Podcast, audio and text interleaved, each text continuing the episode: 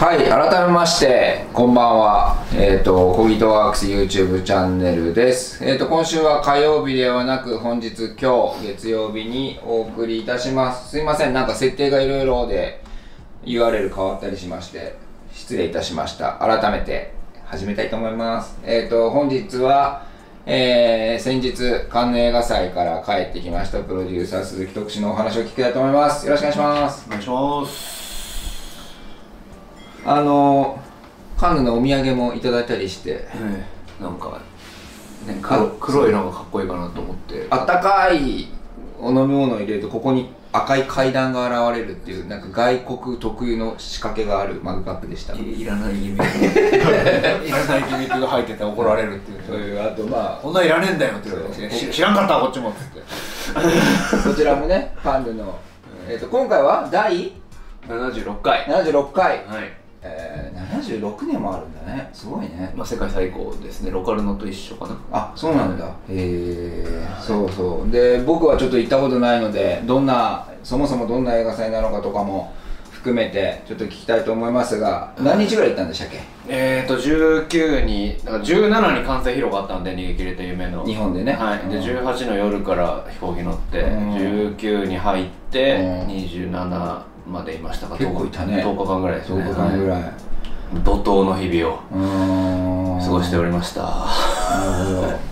これ詳しく聞きたいんですけどカンヌって、まあ、今回の逃げ切れた夢はアシッド部門という部門で招待なんですよね、はいシント部門なんかどななんかいどんな賞賞っていうかどんな部門があるんですか？そもそも。まあいわゆるそのレッドカーペットが敷いてあるうん。メイン会場のパレっていう大きい施設があるんですけうど、まあ、そこで上映しているものはそのメインコンペティションって言われているメメインコンペティションの作品と、あとある視点っていう、うん。そのその2つがそのメインカンヌ映画祭のメインの組織が。運営しているものがその2つの部門。そうですね、うんそのメインのコンペとうん。ある視点、まあその後にその他にもなんかいろいろプレミアとかカンヌプレミアとかいろいろあるんですけども、うん。基本的にはそのコンペをやってるのはその2つの2つ、部門、で、えっと、そのパレって言われている建物にも、うん。あのスクリーン自体はめちゃめちゃいっぱいああるんですよ。そのまあその施設の中に。メイン会場のドビュッシーとか言われてる一番でかいのがあって、その他にもあドビュッシーはメインじゃないな。えっと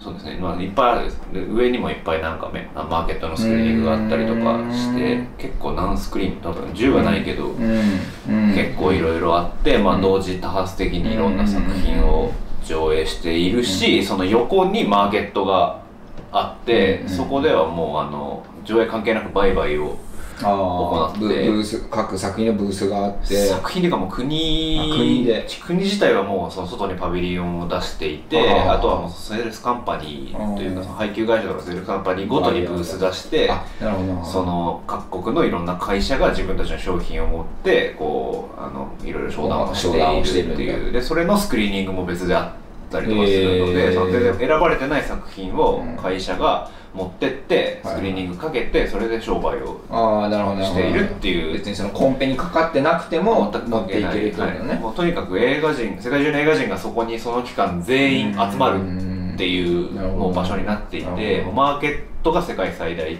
ていうことなので。それなんかさえっと、逃げ切れた夢で来ましたっていうそのなんかパスみたいなのを持つの？そのあそれはそうですね。そのスクリーニングがある人はその部門でパスを発行してもらえるのでそれがない人はそのバイヤーだったりとかセラーだったりとか、まあ、批評とかそういう人うん。いろんな人プログラマー映画祭のプログラマーといろんな人が来てるんですけどそれぞれなんかバッジの種類があってマーケットでしかそのでもオフィシャルスクリーニングがある人は割と結構あの位が高いというかあうん。の優先的にチケットも取れたりとかじゃあそのパスを持ってたらそのやってる映画を見に行くことも一応できるとね。えっと、チケット取らないといけないんですけどあそれがまた壮絶な奪い合いなんですよあそうなんだ。朝7時に起きてあのもう秒秒を争って。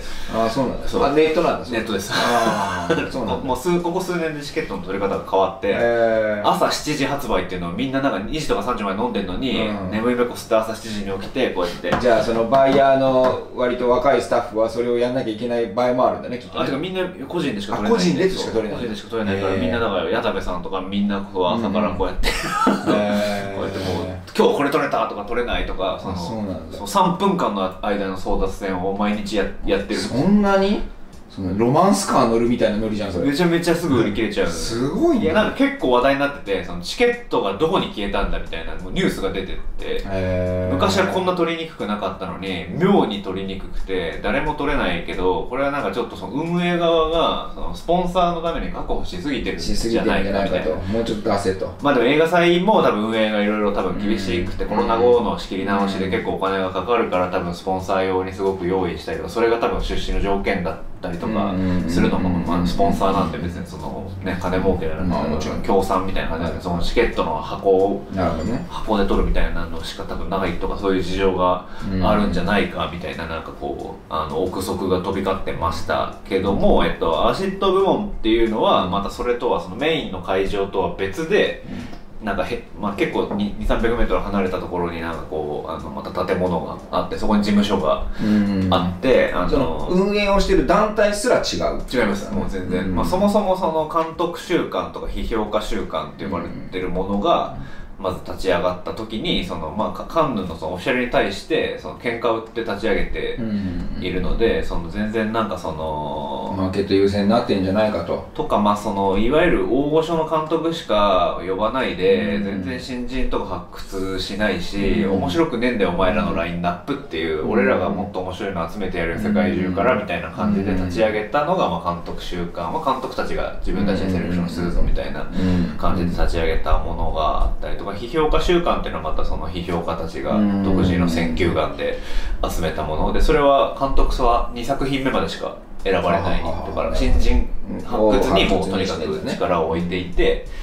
でまあそのなんか3部門みたいなのの他にまた ACID って言われてるのはうん。そのインディペンデントの、まあ、それも30年ぐらい歴史あるんですけど、インディペンデント映画のなんか普及のために、まあ、それも監督たちがあの運営している部門で、日本映画はほとんどそのフランス配給が決まってないとまずそそこでは選ばれないみたいな条件がなんかかつてあったらしくて結構門戸がその、まあ、フランス映画ばっかりだったりとかそうだ今年もだから9本選ばれたうち6本はフランス映画で決まっててうん。もう外の作品は3本しか選ばれないっていう中に選ばれてたみたいで。で日本じゃなくてもうよフランス以外。の3本なんだ。そうですそうです。だ結構の結構狭き門というか。それの9本見たの？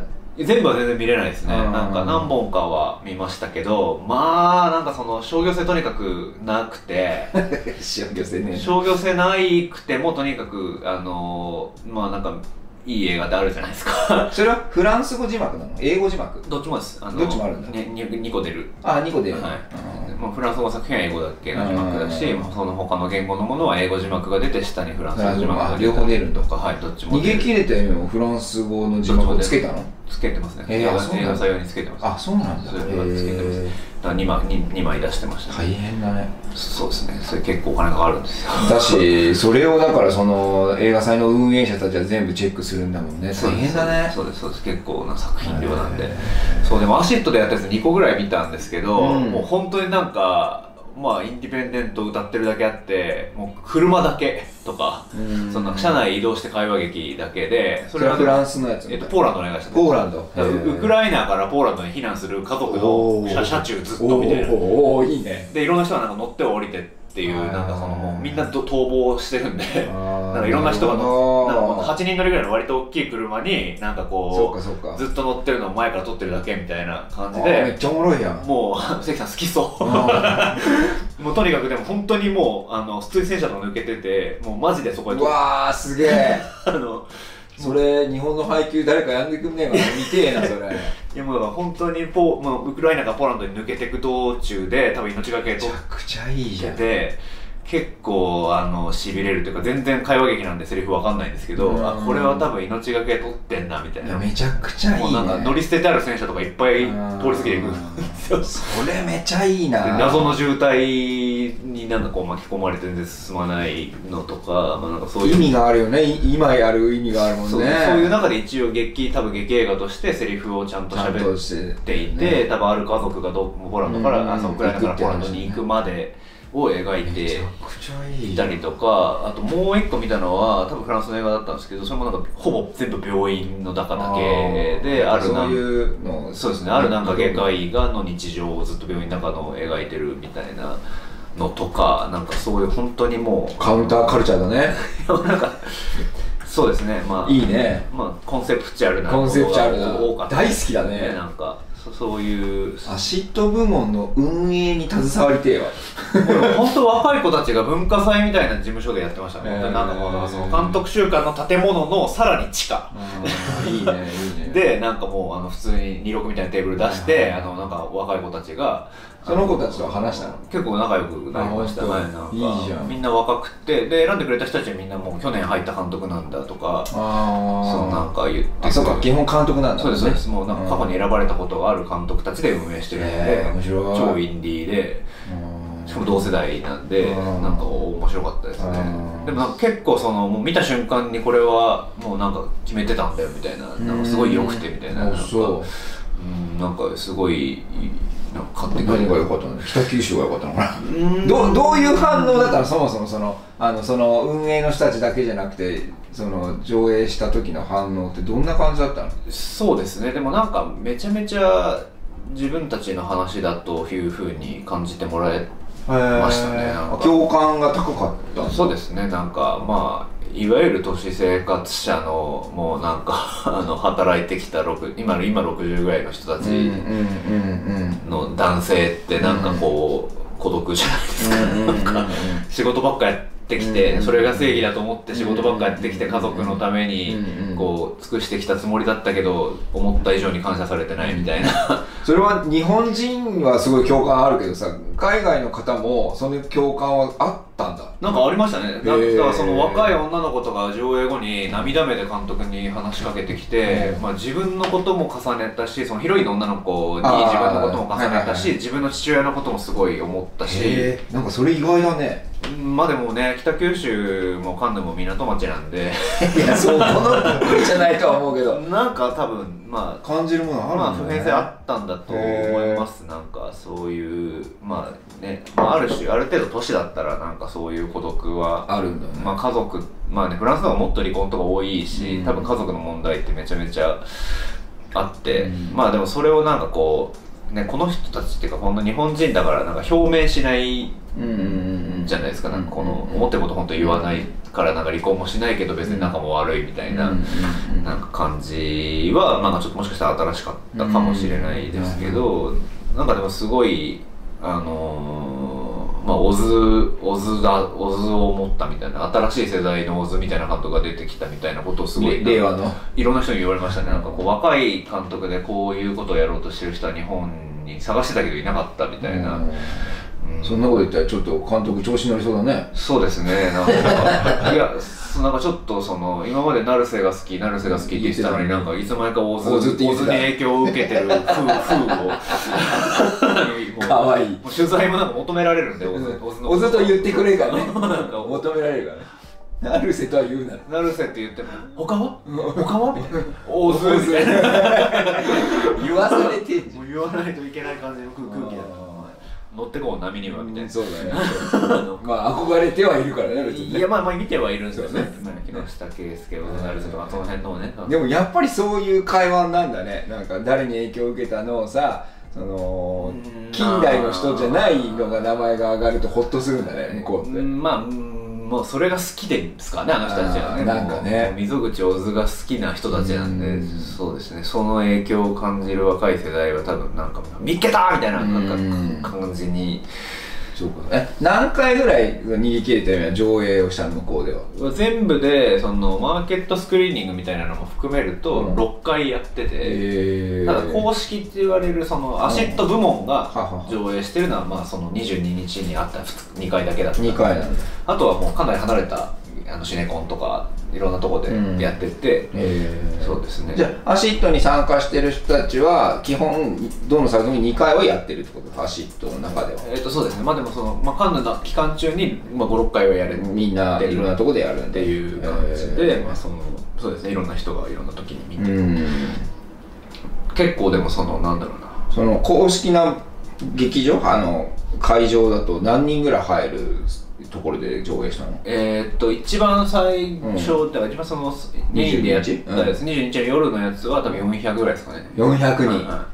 埋まるんでしょ？満席満席はい。ていうかまあどの映画も満席でやるんだよねきっとね。あでも結構早くからもう売り切れてて、えー。かなり人気あるっていう、えー。なんか評判がとにかく良くてみたいなことは言われていて、うん。まあ、多分日本映画飢えてるというか、う あんんまりその若い新しい監督の日本映画あんま来ないんでそうかそうか。結構みんな見たいフランスのお客さんが。400席埋まるって感動だね。400席そうですね。しかもそのその30分ずらしで別会場でもやってるのはそっちも売れててはい。全部売り切れてて朝のも全部200席ぐらい売れ売れててはい。全然全部全部満席で。なんかそれは本当に嬉しいというかそうですね。なんかああちゃんしかもちゃんと反応がいいというかなんか最初笑って、なんか集中するとこめちゃくちゃ集中して見てくれてて。なんか聞かれた質問の中で一番なんかおって思う質問なんかあった？なんだろうなでも QA がそんなに時間取れなくて結構あその後の上映が詰まっててそうかそうかそうか。 ACID 1時間ぐらい QA あるって聞いてたんですけど意外となんかそんなにお客さんとラリーができなできなかったんですけどなんかでもそのこんなに男性立場弱いのかみたいなことは あのなんか言われましたね。それ何人の方フランス人フランス人フランス人だったの？ななんでこんなに男性の立場弱いのみたいな。あの日本なの？これ。日本だからなの？みたいな。そのなんかなんでこんなに虐げられているの？みたいな。リスペクトされてなさすぎない？みたいなことはなんか言われて。これはリアルなのか？誇張してるのか？みたいなことを聞かれて。あのまあ監督は割と全然あるよくあると思いますみたいな答えた感じで答えてましたね。ウケるね。なんかそう女性だったんですけど聞いてるの。うーん。なんかなんかすごい。なんかそういうふうに映るね。まあ映るか。そうですね。なんかあまりに尊厳がなないそうだね。っていうか言い返さないしそうだねそう。その三井さんがあのねあの妻と娘に囲まれてるあの感じとかはやっぱりちょっとうーんそうですね。まあ昔のねなんか結構そういう男性性を剥奪された男性のなんか映画みたいななんか感じなんで、うん結構今っぽかったとは思うんですけどむしろね。なんかその男を振りかざして切れたらもういけないみたいな。そうだね。世の中多分この公務員っていうかその教職だからそういう多分なんか自制心がすごいあって、そうだね。なんかそういうなんかこう人の話だったから結構現代的に受け止めてもらえたと思うんですけど、えー。そのメインコンペの方の方たちとはなんかこう交流っていうかなんかあんの？交流はでもほとんどなかったですね。うん。そう日本人も含めて。うん。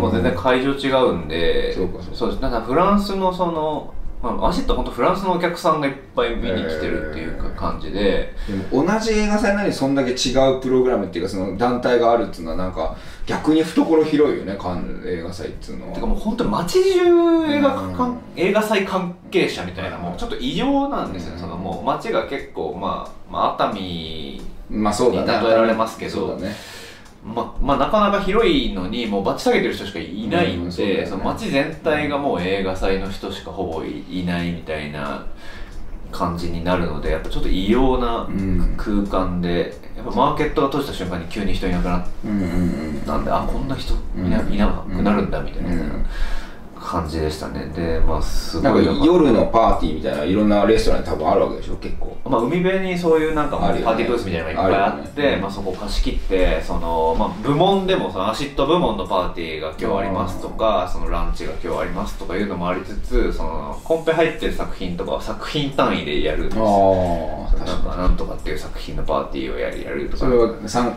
行かなかったなあんまり？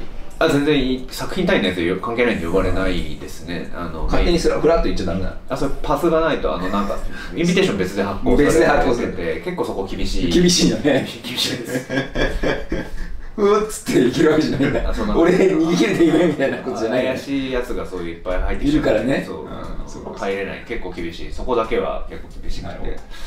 そうなんです。だから結構なんか夜な夜なまあパーティーもあるしなんかその久しぶりに会おうよみたいな人は結構いるのでうん。なんかそのまあ海外拠点でやってる人たちみんな来るのでまあそうなんかあ来てるんですね。じゃあお会いしましょうみたいなのが、まあ、なんだかんだで毎日ランチだったり、まあ、ディナーだったりも入ってきつつ、まあ、今日なんとかのパーティー行くんですけど行きますみたいなのとかでなんかこうすごい疲れんな毎日みたいな、感じですね。なるほどねでなんかだから僕なんかはその上映はある、まあ、上映の日程っていうのはでも数日、んまあ、その前後含めて 3, 3日間ぐらい、うん取材とかも含めて3日間ぐらいが主な稼働だったんですけどそのあの合間の他7日間何してたのかって言ったら、うんうん。そのフォーカスは遊んでただけでしょ。っ いや今日はだから主な目的は遊びで行ったんじゃねえってていう話ことの説明を。すげえすげえ仕事だからっていう話をあの しなきゃいけないどうせみんな遊びに行ったと思われてる。休暇だと思われてるんで他の社員に。はい何してたんですいやもうだからその、まあ、まあついて早々もうだからもうプラン75の水野さんがもうあのうん講演会みたいなのやっててうん。なんかいかにそのカンヌ以降どういうあのスクリーニングを北米でどういうふうに広げていったかとか、うん。なんかそういうもう世界でどういうふうに展開していったかみたいな話をなんかそのするっていうイベントがあってそれなんかジャパン日本が出してるパビリオンの中でもうオープンに。それどれが主催してるの？それ日本側が多分ユニジャパンとかビーポとかそそういう人たちが多分そのアメリカに行く時に多分手助けしてたのもあって多分。そうですね。なんかそそういうなんか公演みたいなのをやってるところに、まあ、ついて早々みんなで行って、まあなんか。それは聞いてる方っていうのは誰が主に聞いてる？日本人が聞いてる感じ？いろんなもう半分の人はいましたね、うん。その日本側もいるしまあそうですね。まあ日本の人多かったかもしれない。ですね、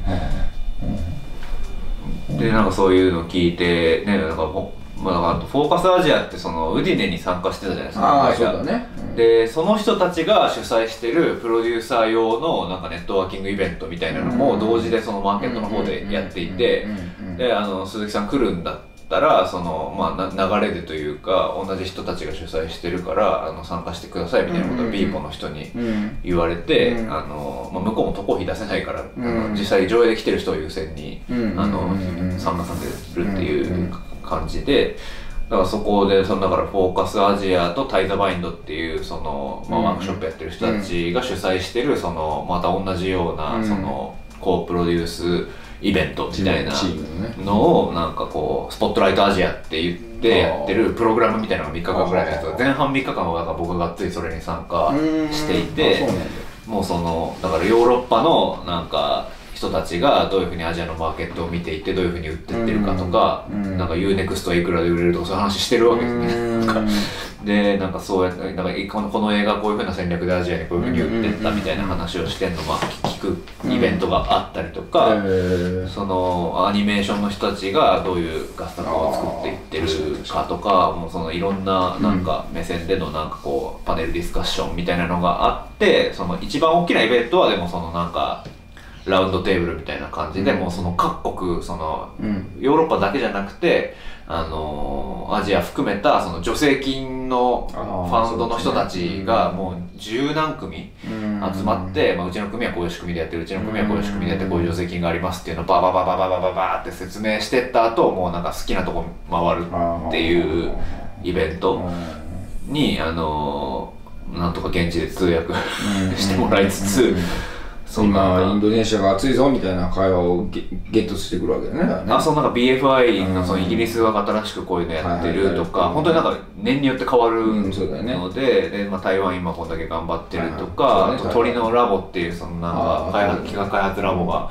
あって、まあ、それはこういう条件で参加できますとかなんかそうそういうのもとにかく一気に話聞けて資料もらってっていうのを、まあ、やっていくっていうのを前半やってうん。やってたっていう感じで合間合間でそのでもなんかウディネで会ったカナダのプロデューサーが来てるから、なんかちょっと、会いましょうよみたいな感じでちょっと商談したりとか、まあそのねこ今後やるお仕事の相手とかもみんないたりするので、うん。なんか向こうでミーティングしましょうよみたいなのもなんかちょこちょこあったりとかなんか、だからなんか全然そのこの作品以外にも34個なんか並行してうんうんうんなんか動いてるような、うんみんなやっぱりいるんで。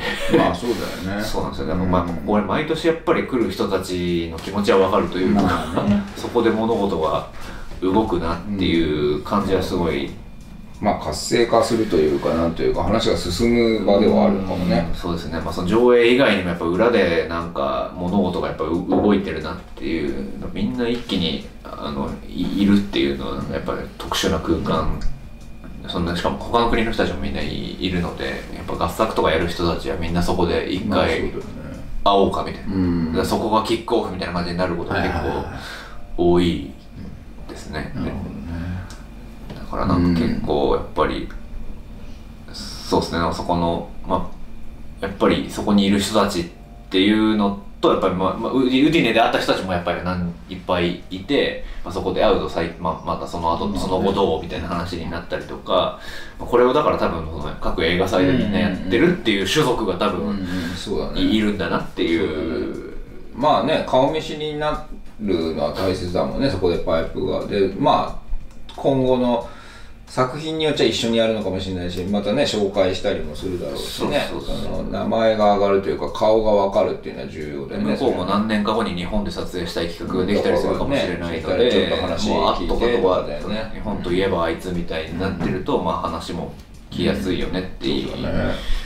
いうのはすごい感じましたね。中国はある？参加するの？あ全然その作品。だってワンビンとか2本ぐらい入ってたんでワンビンが中国のメインストリームからしたら全然、メインストリームじゃないですけど、まあでも本当にコンペで賞と取るんじゃねえかみたいなことはすごい言われてたんであの本当にじゃあ参加してない国みたいなのはそんなにそもそもあんまりないのかな？中国の中にも結構そういうインディー系の配給会社とかうん制作会社はどっちかっていうとその中国国内でそんなに商売できないからむしろカンヌで主なこうん。うあの商談を行うような多分アートフィルム界隈の人たちは多分そっちがメイン、中国のマーケットそんな取れないんでそのカンヌで世界に売るっていう中国のアートフィルムに関してももうそこからヨーロッパで売る方が、うん。その中国国内はもうセンサーシップ取んなかったりするので、カンヌでいかにそのヨーロッパのシネフィルたちに届けられるかみたいな、多分勝負をしている気がします、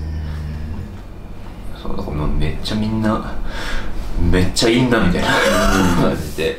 二宮監督ともだからロカルノも行ったしロッテルダムも行ったしプサンも行ったんですけどちょっとやっぱり監督もこれはちょっと異様な空気だねっていうかそのこのこれは他にはないねっていうのは本当になんかこう嬉しそうだったし、まあ、僕にとってもやっぱり10年前に短編できてうん。いつか長編でまた戻ってきたいなと思っててうん。10年後だったので、なんかこチャレンジした10年の成果だもんね。うなんか人生シーズン2うん。最終回みたいな感じですごいあれ。なるほどね。帰ってきてまたなんか始めるかみたいな。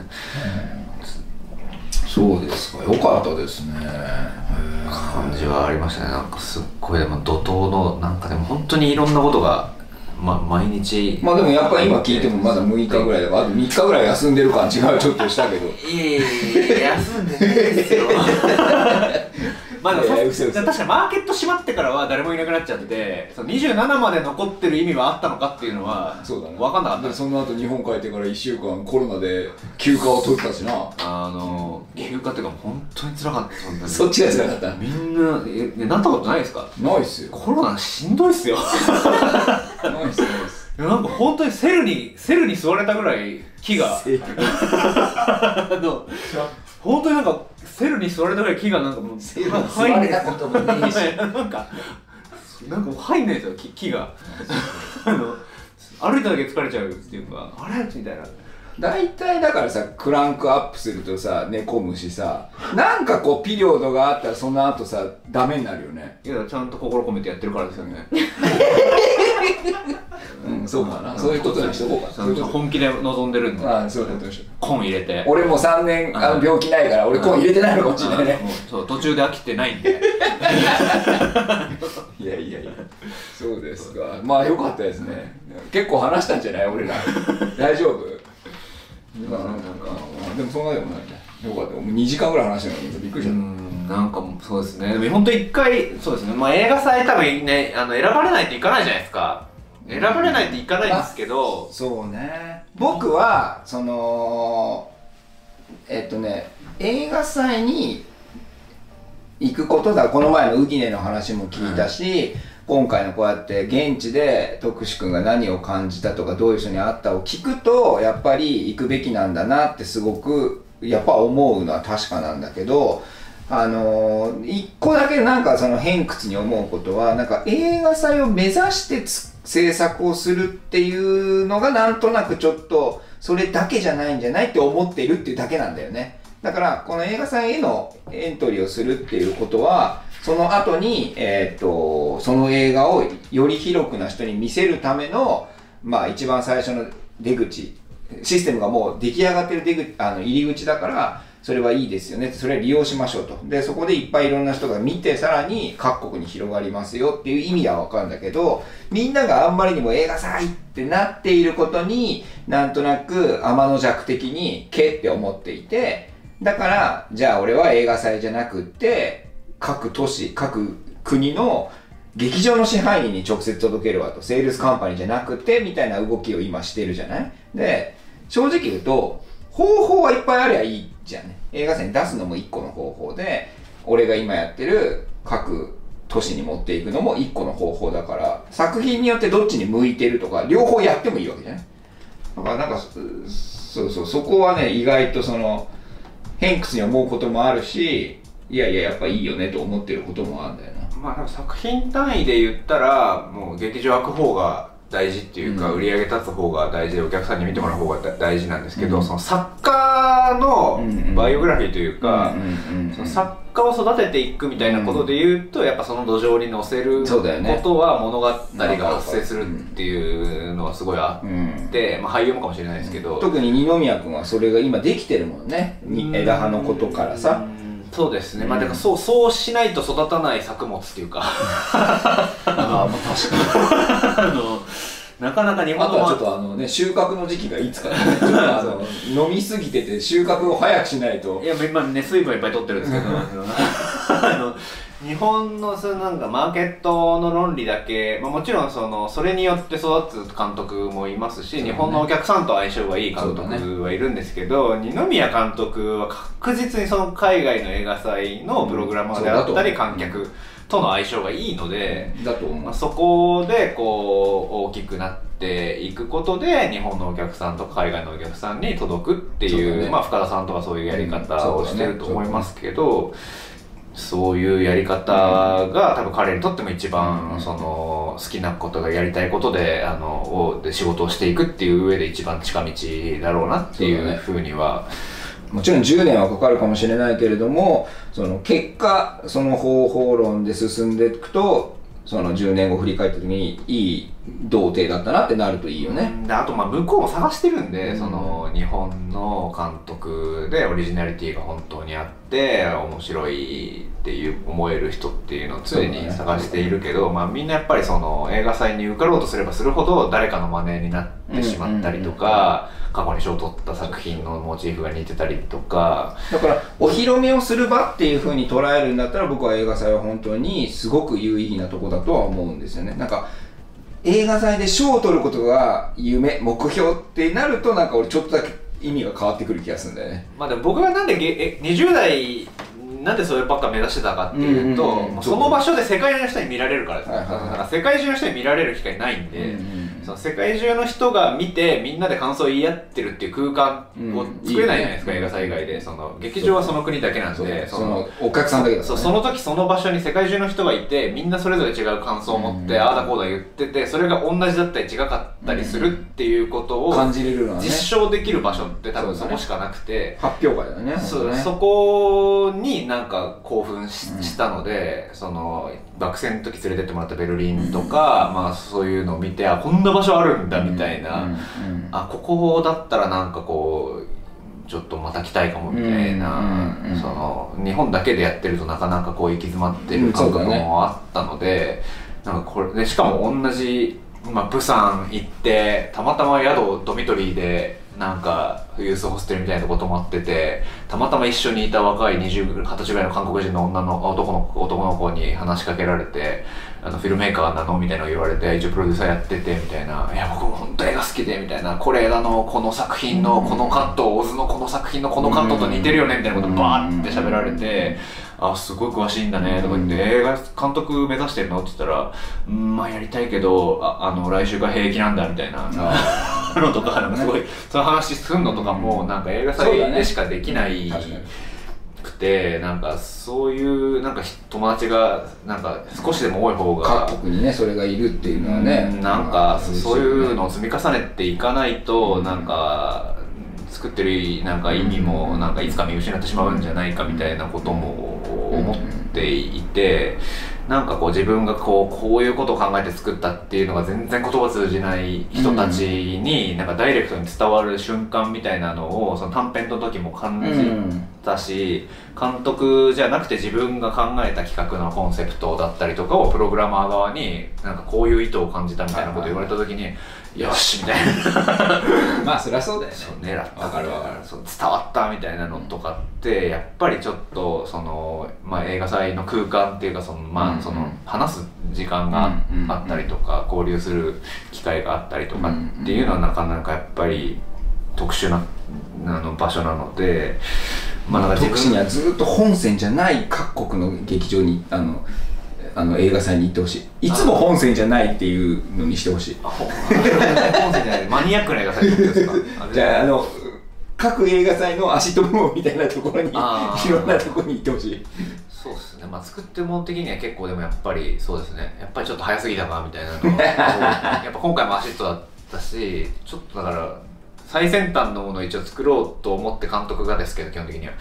なんかこう頑張るじゃないですかね。他にないものっていうか新しい映画作ろうと思って作ると、なんかやっぱりメインコンペとかってやっぱどっちかっていうともう今なんですよね。ちょっと大味ではあるからね。なんかそうね今やるべきことみたいななんかその形になるかどうかわかんない新しいことみたいなのはあんま入入んないっていうか。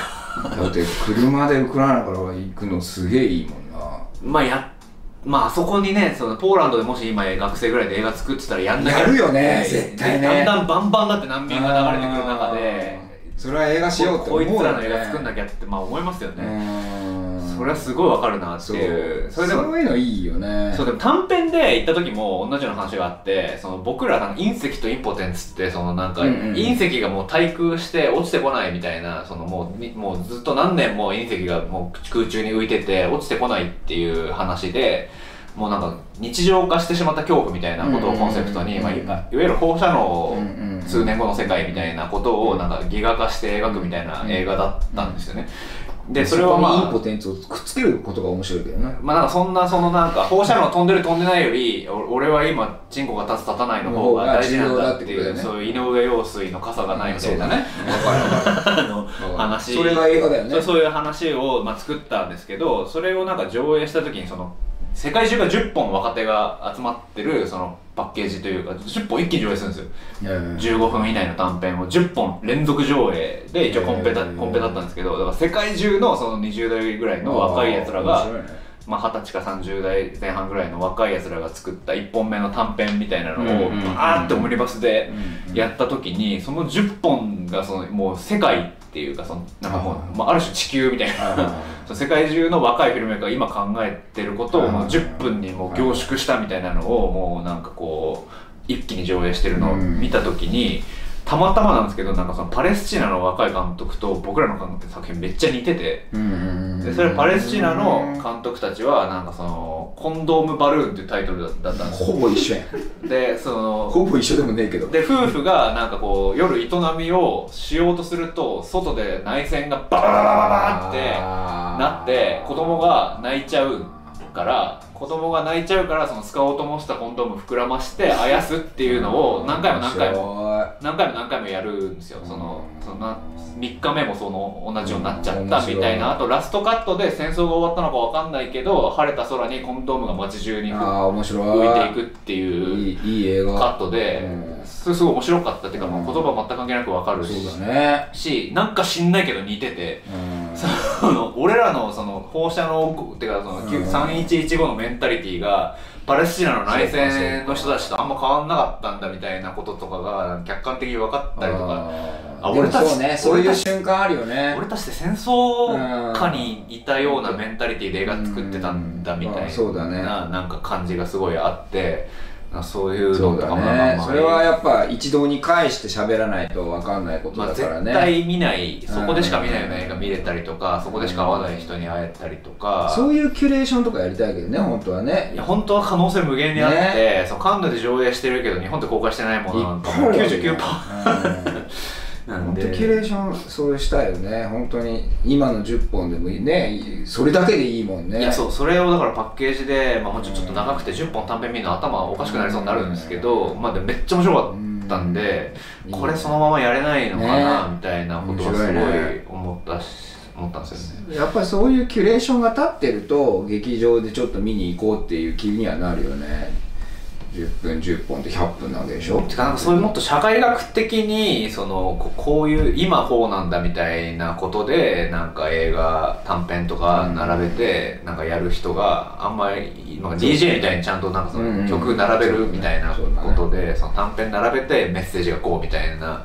ことはもっとなんか学問としてもあっていい気がするんですなんかねだから「10 years」とかもねなんか俺は面白い試みだなと思ってたからねその自分の国の10年後を描いてくださいって監督に振ってね45人の監督で撮るっていうのはなんか面白いなってすごい思ったからあれをやった時も楽しかったけどなんかねそういうの。をまあ、たまたまそうですね。その全く違う人たちが作ったものを並べうんそうだね。同じ年に作ったってだけで並べることでなんかみ、世界が見えてきた見えりとか。てくるのあるよね。でも各国ってのはやっぱ面白いよねでななんか抱え多分その国の社会問題とかでみんなやるんで、うん。ね。なんかそれが思わぬシンクロニシティを見せたりするのとか全然違うなとか、うん、だから911の時も面白かったもんね。えっ、と10えっ、と3つオールダーじゃなくてなんだっけ？えっ、と10ミニッツオールダーじゃなくて9分11秒のやつみんなでうん。作作ったりしてましたすごい面白かったもんね。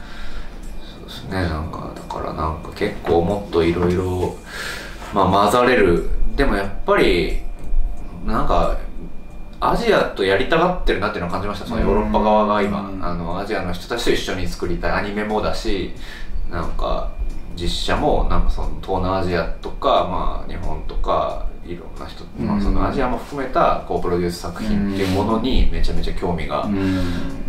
あるんだなっていう、まあ、ここから先そういうのを多分、ね。みんなでやっていきたいと思ってる人が多いんだなっていうのはすごい感じましたね、頑張ろうね。そうですね。なんかちょっとだから1週間寝てて。あ まあちょっと今週からちょっと人生シーズン3どうしようかなみたいな。あ 俺もあの今立ち向かってるやつが終わるとさシーズン一回終わりますよね。一回次の10年何で頑張るんだっけと思ったりとかして。そうですよね。まあでもそういうでも自分でちゃんと目標を作れるってやっぱり大事ですよね そういう人素敵ですよね。真っ白になるんじゃねえかと思って。なんかやねそれをなんかでもあ多くの人はそれがわなんか分からず日々こう、まね。ひ日々の業務に追われていくけどなんかこう10年単位でこう目標を作れていけるとなんかね生きていくのも退屈しないですよね。下手したら箱男は何の関連にかかってる場合もありますからね。一応そこ目標で仕上げるってことですよね、えっ、とうんそうね。まあね箱男ほどある視点部門っていうのもなんかもう、うん。あの描いてることもある視点だからね。箱の中から見見る世界だからね。ある視点だなって感じですよね。まあ本当に。だからえたけしさんの首が構想30年バーンって宣伝してたもんね。そうっすね。まあでもめちゃうち構想40年だからねいやたけしさんのやつめちゃくちゃでしたね。でも本当にでも最終的にやっぱりたけしさんコメディアンにななんかでし死にたいっていうのもあれだけど、まあ、遺作とは言ってないんで、うん。ただやっぱりお笑いに回帰していく、へーそうなんだ。うん行きたいんだなっていう。えー、それは楽しみだな。か感じでしたねなんか、うん見たいな。もうなんかかかっこつけたくないっていうか、えー ずっとふざけてる。うん。感じの映画でしたそうそうたるキャストでずっとふざけてる感じの、ーやっぱりみんなそうなんだね。まあ年取るとねね。なんか。ちょっとね。かっこつけることももうしゃらくさくなるんだね。うん。はい。わかりました。何の話か分かんなくなっちゃいましたけど。うん。割と話したのかな？1時間ぐらいかなちょうど。そうですか。じゃあ何ですか？次どういうプロジェクトやるんですか？決まってんですか？あでもなんかそのねカンヌでも打ち合わせする,、うんうん。するとか言っててまあわかんないですけど、まあ、ね、年内合作一本ああるかもしれない、あるかもしれない。とかそういう意味じゃちゃんえっ、となんだ？えっ、と制作プロダクションとして合作みたいなことはそんなにないんだよね経験ねそうですね。か海外を受け入れてはい。全部やるのはね、えっと、僕はなんか AP 中国中国でも合作では完全に中国映画の AP、ね。日本人監督の中国映画のそうだよね。AP 一回やったりとか、まあエドモンド・ヨー監督あまあそうか。あれはちょっとやや合作に近い AP やったやつ。そうだね。はああれやっぱ日本映画だな。まあまあ完全に日本出資で、ただその海外から人呼んで仕上げタイでやってとかはまあ少し合作にね、ちょっと動くかどうかはわからないですけどその映画が動くと面白そうだけどね。うちからしたらそれこそねえーっと2014年ぐらいに初めて言われたんだけどそれ。忘れちゃった。違うわ。2018年に20年20年か3年。前ぐらいですか3年前ぐらいに初めて言われてみんなだから本当もう4年5年当たり前でかけて4年5年は当たり前だよね。各映画祭のラボとかうんなんかそのファンドのやつとかもマーケット回ってみんなこう開発開発でしていそそこは辛抱強くなきゃダメだよねやっぱりね、うんなんかすごいですよねやっぱりみんなそんなパッと思いついてこその日その年中に取れるみたいなこっちゃないんだよね不思議なもんで。だからその5年後も古びないテーマにしなきゃいけないまあそうだね。ですし、媒体としてはそうだね。やっぱり普遍的というか、うんそうなんですよね、廃り流行りじゃないものを作るしかないよね僕たちはね。まあ、その特にその海外と合作でやるそうそうそうそう時って時間がかかるんでうんなんか普遍性みたいなのは結構必要だよね。考えないと。いけないですね、まああと他にもいっぱいあるのも、ね、あるんでちょっと、いいですね楽しみですね次のはい、まあ、二宮監二宮監督も今本書いてるんで、はいまた新しいの一緒にできるようにと思ってますし、なんそうかだねだいぶちょっとエネ,、うんエネルギーはチャージしたんで、ね他の監督ともしかもそんな逃げ切れた夢がだって公開だもんね今週末かそうです10日、まあ、9日9日公開で10日初日のイベントあってまずそれが盛り上がるといいねそうですね、まあ、でもカンヌ行ったおかげでだいぶ露出は増えて、そうだね。もう取材もたくさんそうだねしていただいてあの三井さんもねなんかテレビも番組もすごい出てらっしゃって。そうですね、まあ、でも三井さんやっぱりどのテレビ局からも愛されてますね。そりゃそうだよ。もう出てない曲ないじゃないですか。っていうか三井さん嫌いな人っておる？そもそもスタッフだろういやいやいやもうがあのもうね全てのねそのね大杉蓮さんとかが一一時言われてたようなもんなうん。もう何でもこうこなすというか。チャーミングだしね。何でもできる役者さんそしてすげえおしゃれだからね。ねかっこよかったですカンヌでも。車の洋服も本当おしゃれな人だからね。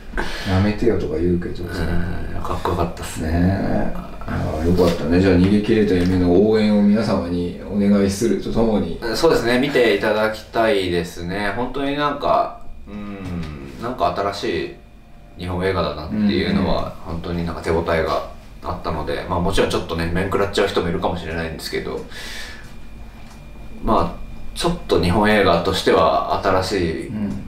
あのものになっていると思うのでそれがなんか目新しいっていうわけでもなくすごくそのなんか古きね良き日本映画も感じつつ、なんか日常ではあるからね。なんかその変にグロいとか変になんかあのい事件が起きるとかでもないから見やすさは多分にあるんだよね。そうですね、うん。こんな何にも起きねえ 何にも起きねえことをよく映画に。おじさんの4日間の話だもんね。そうです。もうしかも別になんかね劇的なこと何にもしないんでひたすらなんかこう何考えてる何考えてるか分かんないおっさんをずっと見るっていう。そうだよね。でもなんか映画になってんだよね。そのな日常がというかね。うんだからあれで確信持ってるのはやっぱりすごいですすごいよね。あの本二宮って。あの本書いて絶対これ映画になるってうん。絶対揺るがないねそこは、うん。いつもそうだよね あの人ね。なんか書いてる時にもう見えてるよね完成がねもう映像で書いてますねそうだよね。そうだね。はい。もうかん完全に。あれは本当にすごいよね。そう。で間とかも全部書いてあって、で間のとこ間って書いてあるんですよなんか、うん多分本当はセリフ点々点とか書かなきゃいけないんですけども間のとこ間って書いてあってそれはでも今泉さんから影響を受けたっていう、えーこの間取材でそうなんか言そうなんだ。言ってましたね楽しみだね。ちょっと公開どういうみんなが感想をねあの SNS に上げるのかも楽しみだしね。いいですね。いやまあでも気づく人は気づくと思うんですよね、うんなんかちょっと違うやつ来たぞみたいなてな感じで、本日は以上としますか。じゃあ風邪も治ったようでコロナも治ったようなので。はいちょっと明日から。働きま明す日からはい。じゃあ本日はありがとうございました